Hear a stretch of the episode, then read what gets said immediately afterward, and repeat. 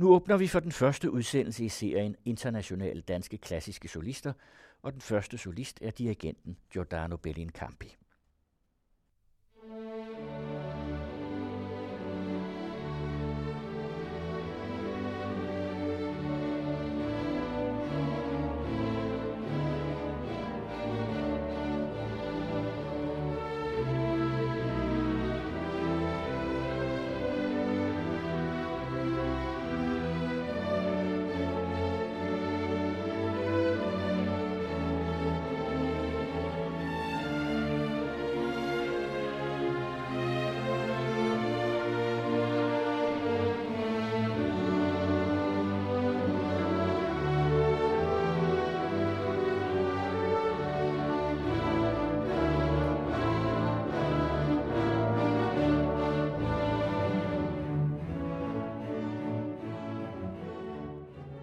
Kom til Danmark fra Italien ja. til København, Ja. da du var 11 år Det var jeg med nemlig. dine forældre. Ja.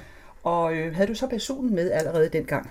Det havde jeg ikke. På det tidspunkt øh, spillede jeg øh, blåfløjte og sang lidt, øh, som så mange andre børn. Men øh, det gik ikke ret mange måneder efter jeg var kommet til øh, København, så var der et, et, et tilbud gennem skolen om, at man kunne komme med i skoleorkester. Og jeg havde fra jeg var helt lille været begejstret for messinginstrumenter, så jeg ville gerne spille trompet. Men øh, der var lang venteliste på trompet, der var rigtig mange børn, der ville spille trompet, men jeg var ret høj, og øh, så der blev, fik jeg at vide, at mine arme var lange nok, så kunne jeg få en basun i stedet for. Mm-hmm. Så, så det blev sådan, jeg begyndte at spille basun. Der begyndte du at spille basun der som en, som en, en ung dreng der. Men Ja. senere der søgte du så ind på konservatoriet i København Ja, det gjorde jeg. og fik din første uddannelse der, kan man Det sige. gjorde jeg. Det var efter gymnasiet, så øh, øh, kom jeg på konservatoriet i, i, her i det Kongelige Danske Musikkonservatorium i København. Og der tager du den uddannelse, og så bliver du faktisk ansat både i Radios Big Band, Ja. og du har også spillet i kapellet, det kongelige kapel. Ja, de første år, mens jeg studerede, der assisterede jeg rundt i mange forskellige orkestre. Mit allerførste sådan professionelle job, det var faktisk med det kongelige kapel, hvor jeg var inde og, og spille en, en forestilling, øh, La Traviata, uden prøver. Øh, sikkert ikke, øh, fordi jeg spillede specielt godt basun, men jeg tror, at, jeg tror, de vidste, at jeg var så meget operanørd, at, øh, at jeg ikke ville spille i pauserne. Det er sådan set det vigtigste, når man har nye folk med ind. så, så det var allerede, mens jeg gik første år på konservatoriet, begyndte jeg at spille, assistere i kapellet. Og så øh, også selvfølgelig i, øh, i landsdelsorkestrene, i underholdningsorkestret og så videre, og i Radions Big og, og efter jeg så havde haft kontraktansættelser i forskellige orkestre, jeg var blandt andet et år i Trondheim Symfoniorkester, og jeg var en længere periode i, i kapellet også, så fik jeg tilbudt øh, fast plads i Radions Big Band. Øh, og det var fem øh, helt forrygende år. Det var utrolig sjovt. Så du har altså spillet både jazz og big band musik, mm. og Mhm. du er så meget specialist i ny musik, så du har været leder af Atelas Ensemblet, Ja. som er Danmarks førende inden for Ja. ny musik. Så har du dirigeret opera, for eksempel mm. på det kongelige teater. Mm. Og øh, Puccini Opera, som er endnu et speciale. Og så har du været musikchef på den jyske opera, Ja. ja. som øh, også indebærer et stort administrativt ansvar. Ja. At du så også øh, dirigerer de store symfonier, det giver dine ansættelser, det siger sig selv. Men øh, det er et meget stort spektrum, du bevæger dig i. Og på det tidspunkt, hvor du beslutter dig for at blive dirigent, og går tilbage på konservatoriet for at få den uddannelse, hvad har du forestillet dig af det her store, store område, ja. som du øh, bevæger dig i?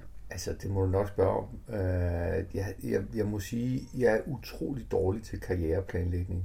Så jeg har faktisk aldrig forestillet mig noget på den måde. Det er jo ikke sådan, at jeg har planlagt alle de her ting, som jeg er så privilegeret for lov til at lave. Det er jo... Øh, I virkeligheden så øh, startede jeg med at, med at spille på basun, og glædede mig ved det, og spillede i mange amatørorkestre her i, i København. Og så var det sådan logisk, at øh, jamen, når nu, det, det gik nu meget godt, det ville jeg gerne prøve at se, om jeg kunne komme til at leve af. Og så gjorde jeg det.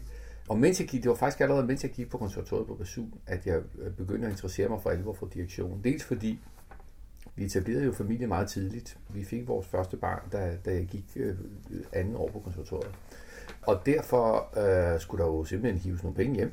Så jeg havde rigtig meget arbejde ved siden af, af studierne, dels med at spille, men også med at dirigere sådan øh, amatørorkester og garder og sådan noget. Og, øh, og på det tidspunkt tænkte jeg, når nu jeg har det her, øh, så kunne jeg måske blive lidt bedre til det og, og lære noget mere. Og, og det var så heldigt, at lige præcis i de år var Jotmar Panula, som er sådan en legendarisk dirigent, professor, han var faktisk tilknyttet konservatoriet i København også. Så jeg begyndte simpelthen at følge hans timer, og det udviklede sig så til, at jeg øh, tog uddannelse hos ham. Men i virkeligheden aldrig med sådan et fast mål. Og det var en hård, altså det var jo rigtig, rigtig svært for mig at, at beslutte mig for at holde op med at, at spille, øh, fordi jeg havde jo rigtig meget at lave, og, øh, og familie og forsørge. Så faktisk var det først, da jeg var 30 år gammel, at jeg for alvor øh, begyndte at tænke på, at øh, jeg måske kunne øve mig hver dag, men på min basun var nødt til at koncentrere mig om partituren. Mm. Ja, hvad var så dit første engagement, kan man sige, som klassisk dirigent, hvis vi skal ja, sige det? altså jeg havde, jeg havde en del erfaring med de bedste øh, amatørorkestre. Altså jeg havde dirigeret en del af amatørsymfonikerne, som mange også tidligere i, i det kunne jeg jo se, sådan at Michael Tjønvand har, har været fast tilknyttet dem, og Thomas Vetø har arbejdet rigtig meget med dem osv. Så, så det var jo det var en rigtig, rigtig god skole for mig. Men mit første professionelle job som, øh, som symfoniorkesterdirigent, det var ved Odense Symfoniorkester, det var i sommeren 94, hvor øh, en af mine medstuderende fra konservatoriet Basun, øh, han havde lige fået job, Robert Holmsted, han havde lige fået job som solopersonist i Odense Symfoniorkester. Han skulle så optræde ved sådan en, en øh, matinee-koncert, hvor han skulle spille en basunkoncert af Lavni Grøndal. I øvrigt også øh, øh, historisk set en meget vigtig dirigentpersonlighed i dansk musikliv. Men øh, han har jo så, så skrevet den her basunkoncert, som alle vi basunister kender ud og ind, men som ikke ret mange dirigenter kender. Så han var meget bekymret for, hvem der nu skulle komme og dirigere den her koncert, og så vidste han jo, at jeg dirigerede, og så havde han så anbefalet øh, symfoniorkestret der, jamen vi, kan vi ikke prøve ham, den her unge dirigent, øh, og jeg ved, at han kender den her. Og det sagde jeg så ja til, og troede, at det var det, jeg skulle dirigere. Men det viser så, at den her matinee-koncert var der udover, øh, før det var så kun første satsen af Lavni Grønlands koncert der var altså både øh, en, en, en, en sats fra Rachmaninoff 3. klaverkoncert, og en sats fra en Carl Nielsen symfoni, og en Beethoven-sats. Det var et kæmpe program, jeg skulle dirigere. Det var faktisk rigtig sjovt. Og vi havde, det, vi havde nogle dejlige dage, både prøver og koncert. Øh, koncerter, vi havde to koncerter. Og øh, allerede efter første prøvedag var de så søde at spørge, om jeg ville dirigere nogle koncerter den efterfølgende sæson. Og øh, ja, sådan, sådan startede det.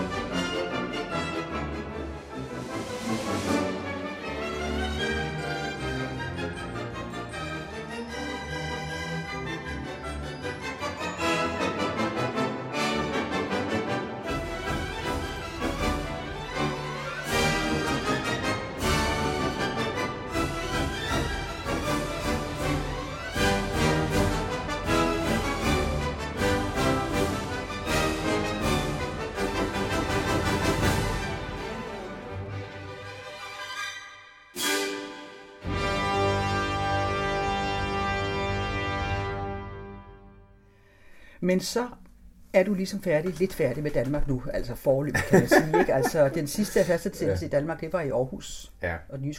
Ja.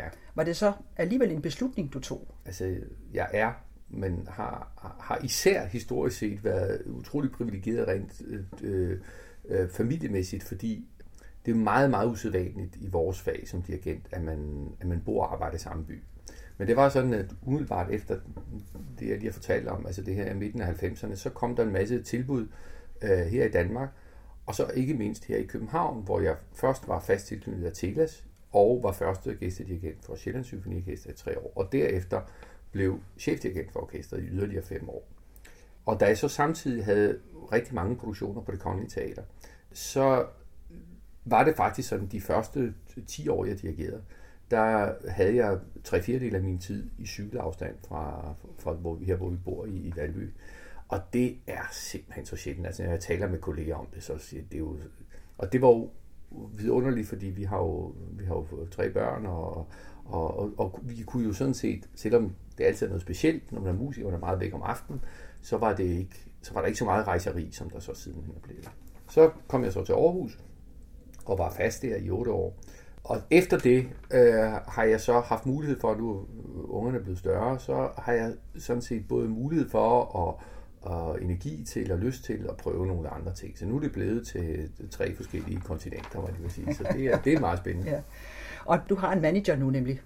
Det Ja. har du jo fået, det har du Ja. ikke haft fra starten selvfølgelig. Og næsten, faktisk. Altså, det går sådan noget, det går ret hurtigt. Men, men øh, jeg, har- jeg har fået et internationalt agentur, det har jeg haft nu i, i 10-15 år. De første år var det et skandinavisk agentur, og så har jeg nu sådan et øh, verdensomspændende agentur. Ja. Men det er jo sådan med, altså i vores branche er det sådan, især hvis man har lidt arbejde, så, så vil agenterne jo gerne arbejde med en, for så får de jo provision. ikke? Ja, det, ja, ja.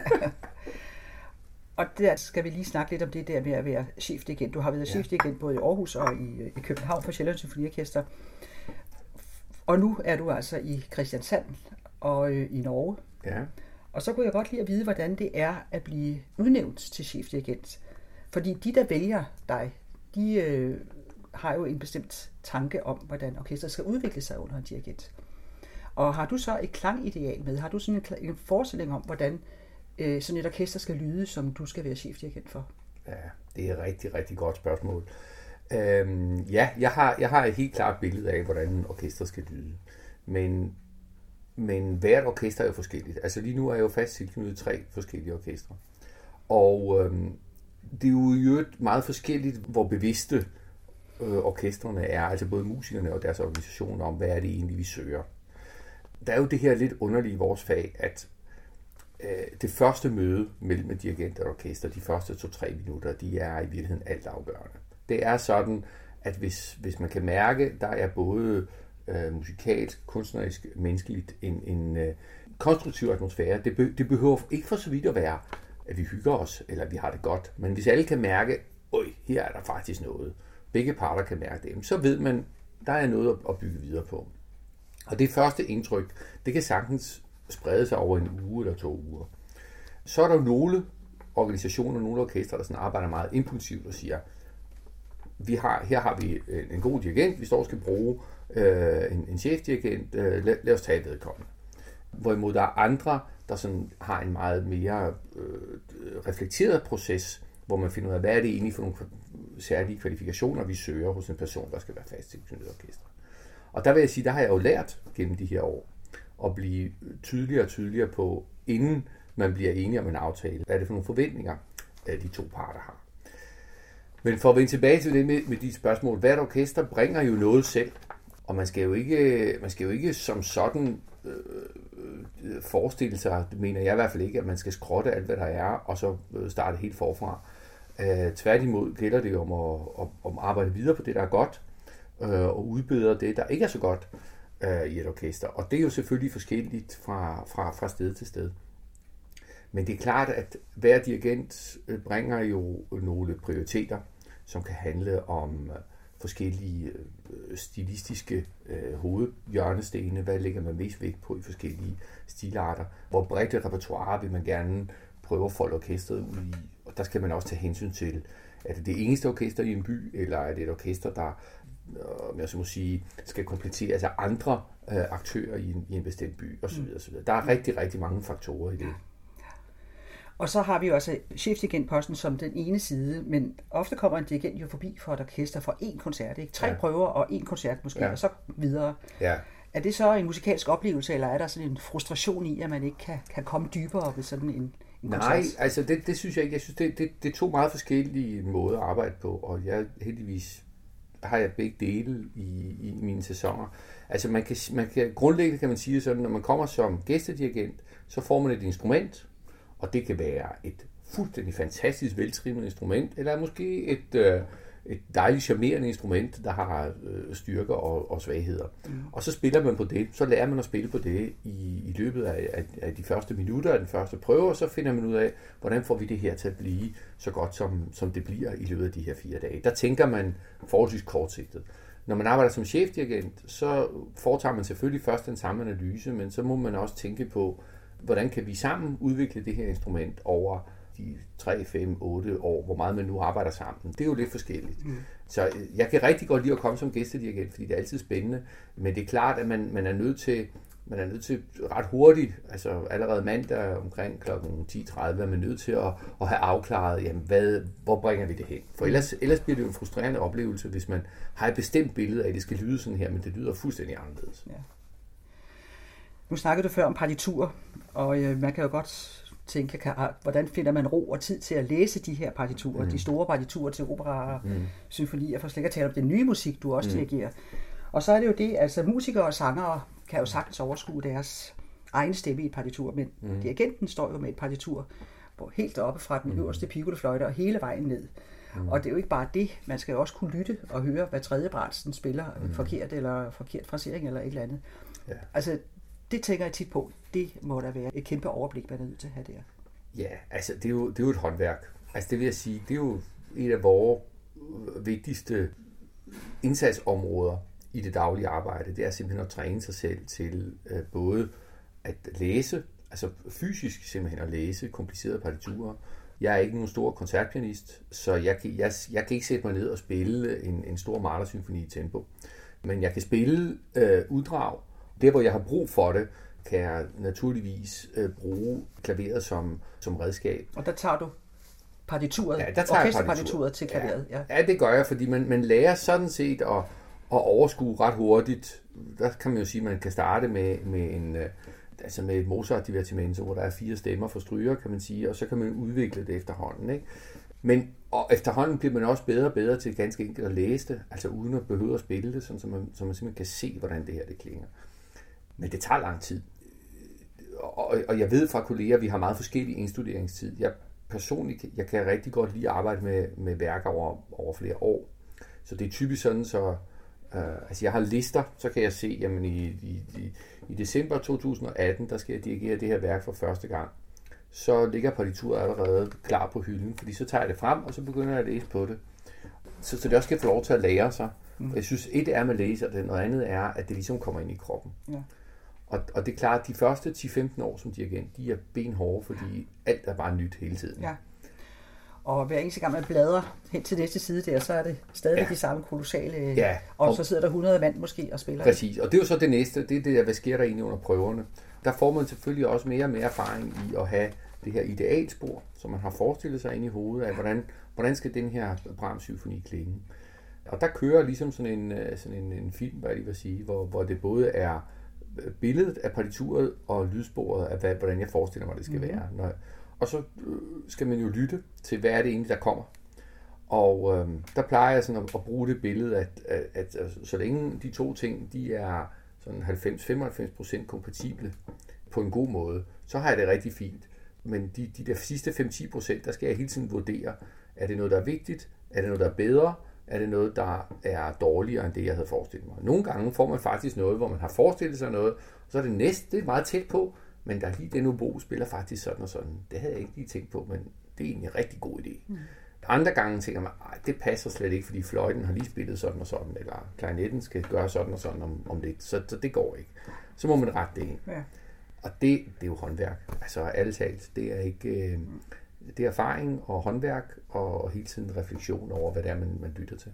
Jeg ved jo, at, at vi er jo alle sammen inde i det her rum for, at øh, Brahms eller Bruckner eller Mozart skal få lov til, at, mm. til også at være her. Mm. Så det er ikke så meget sådan for ligesom at imponere og sige, nu skal, nu skal jeg gøre opmærksom på, at andenfløjten er lidt for lav her, så de alle sammen kan høre, at jeg kan høre. Det er lige meget, for hvis jeg ved, hvis jeg kan se i øjnene på andenfløjten, at vedkommende har spillet et forkert tone, og godt ved det, så behøver jeg sådan set ikke at gøre opmærksom på det. Men hvis jeg kan se, at vedkommende ikke er klar over det, så er det selvfølgelig vigtigt. Det kan du se. Men som regel kan man se i øjnene på folk, om de ved, at, mm. at de er. Og igen, det gælder jo om noget af det, som jeg lægger meget vægt på, det er at, øh, ikke at skjule mine egne fejl. Altså, når jeg slår forkert, det, det gør vi jo, vi laver alle sammen fejl. Så når jeg laver en fejl, så prøver jeg at være meget tydelig over for orkestret om, at jeg ved godt, at jeg har lavet en fejl. Så ved jeg, at det øger muligheden for, at de også gør det. At de gør det samme.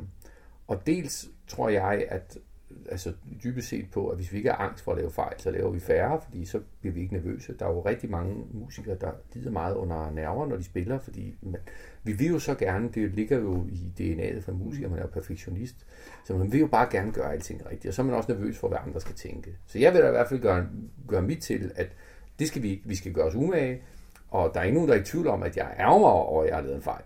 Men, øh, men de må godt kunne se, at jeg tør stå ved det der, der danner sig nogle rutiner, og der er for eksempel sådan nogle øh, øh, engelske drengekor, der har man sådan en regel om, at hvis man har sunget et forkert ord, så skal man række hånden op, eller sådan, ikke? Sådan, så læreren kan se, at alle er klar over, om de har lavet en fejl.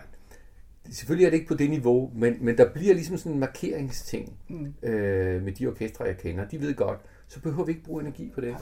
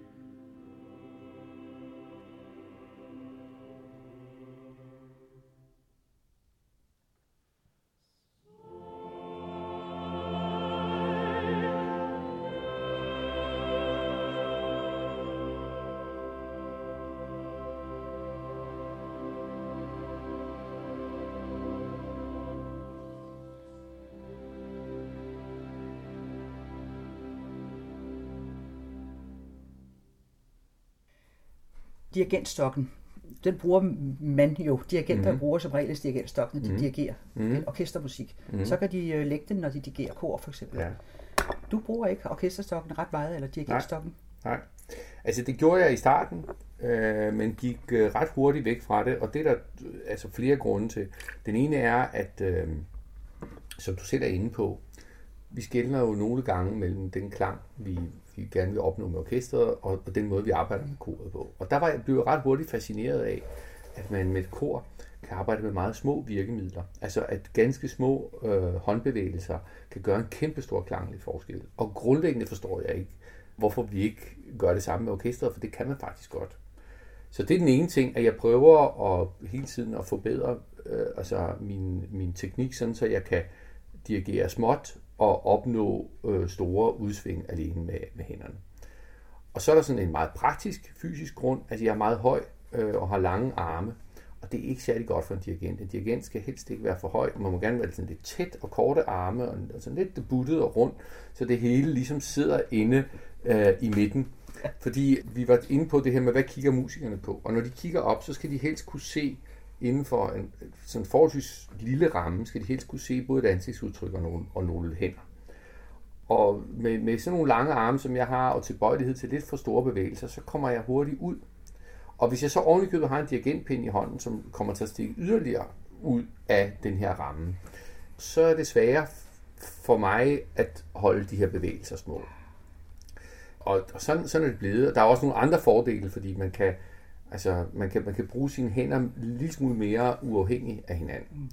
Der er også nogle ulemper. Der er jo nogle, hvis man er meget langt væk. Altså for eksempel på visse operascener har jeg oplevet, at der har stået nogle korister i, i Triumfmarsen fra Ida, som står 40 meter væk. Og, og så kommer de og spørger, øhm, kunne man måske få en lille smule større slag, for vi har svært ved at se. Og, og det må jeg jo så bare give. Altså, så, Ja. så gør jeg det. Og apropos, de stillinger, du har nu, er jo symfoniorkester, orkestermusik, Ja. symfoni og alt det, der Ja. hører koncertsalen til. Og så vil jeg netop også spørge dig om opera, fordi det er som om, at det, det er ikke en genre, der ligger stille i øjeblikket, eller hvordan er det? øh, Altså, nej, det, det ligger selvfølgelig ikke stille, men det er klart, at efter at have været 8 år på Nysk Opera og 10 år med, altså med så mange forestillinger på det kongelige teater, og i øvrigt i Tyskland og i USA og andre steder, så har jeg sådan lige i øjeblikket har jeg fokus på det symfoniske repertoire. Jeg har stadig nogle, øh, nogle operaproduktioner, og der kommer også noget i fremtiden, men øh, nu er det ligesom et andet repertoire også. Men øh, heldigvis er der stadig plads til opera. Ja.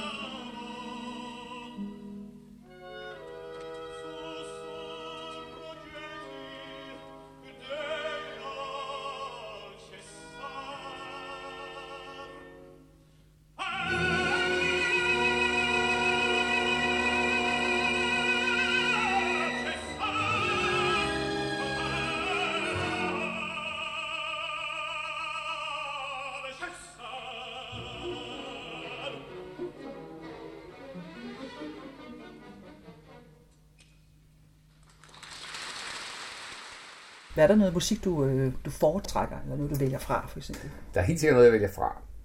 Altså, dels er der musik, jeg ikke bruger mig særlig meget om. Det er jo meget logisk, og, og sådan skal det jo også være. Der er jo ingen grund til, at man beskæftiger sig med det.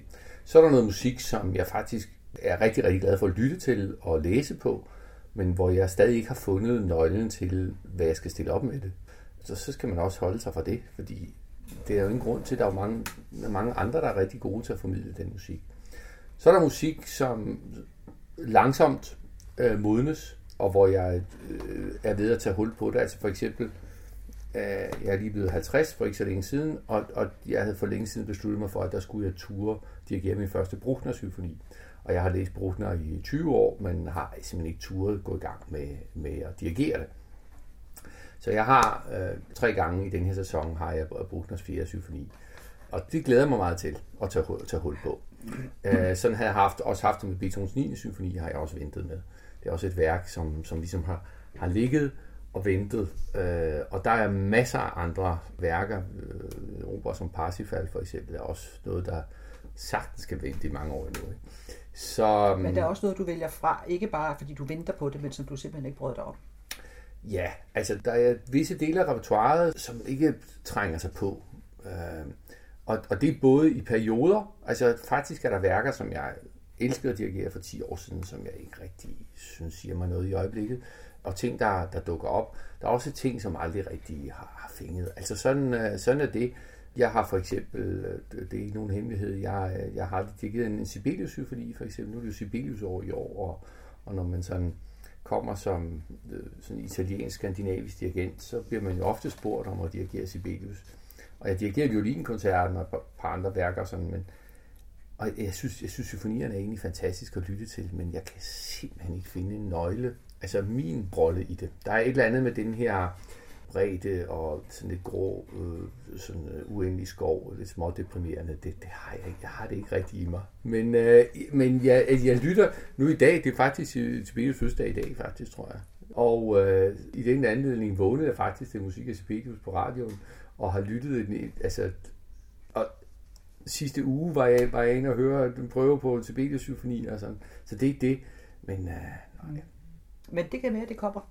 Det kan være, det kommer, ja. ja. Det kan sagtens være. For netop som du siger, du er lige blevet 50, og det er jo altså en ung alder for en dirigent, ikke? Er det det? det ja, godt. det tror jeg nok. Nå, det er godt. har du så, du startede du med at sige, at du havde ikke nogen planer for dit liv, ja. men altså har du nogle planer for de næste mange år, eller ser du så lidt mere, hvad der sker?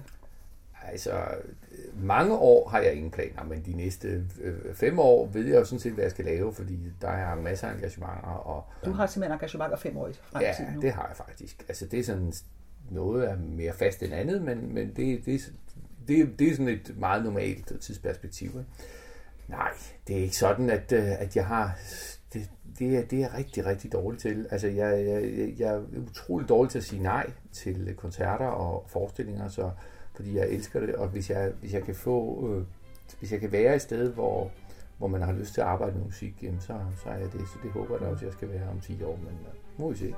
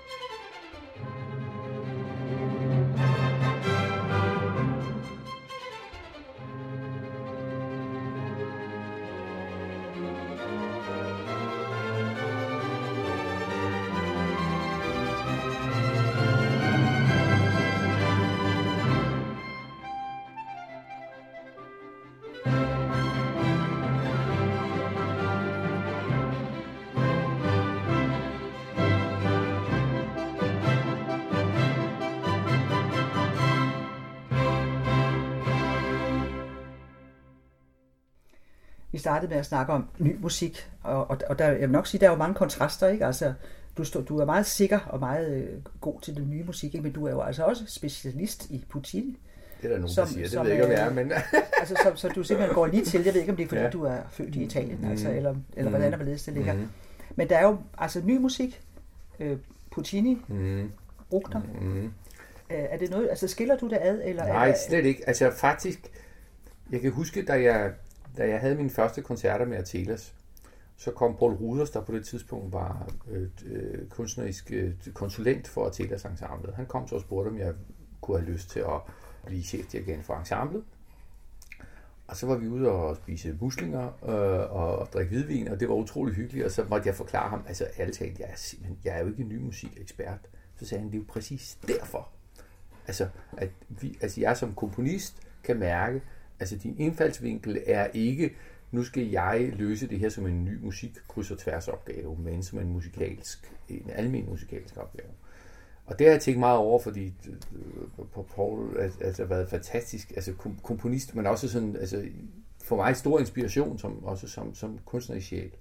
Og nu nævner du Bruckner og Puccini og, og, og den nye kompositionsmusik, men et eller andet sted, så er, ser jeg jo vores rolle som musikere og som, som dirigenter, som altid værende det samme. Altså prøve at fordybe os så meget vi kan i partituret, øh, læse teksten, men også i høj grad læse subteksten. Hvad ligger der mellem ordene? øh, altså mellem, mellem noderne i, i hele det, det værk, der nu, der nu engang er. Og prøve at, at realisere det så, så, så troværdigt som muligt i forhold til komponistens intentioner.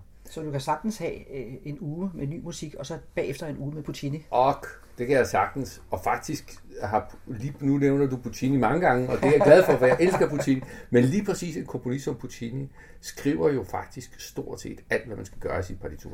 Så man kan sige forskel på at dirigere et værk af Pierre Boulez for eksempel, som også skriver alt ned i sin, i sit partitur, og Puccini, er i virkeligheden ikke særlig stor.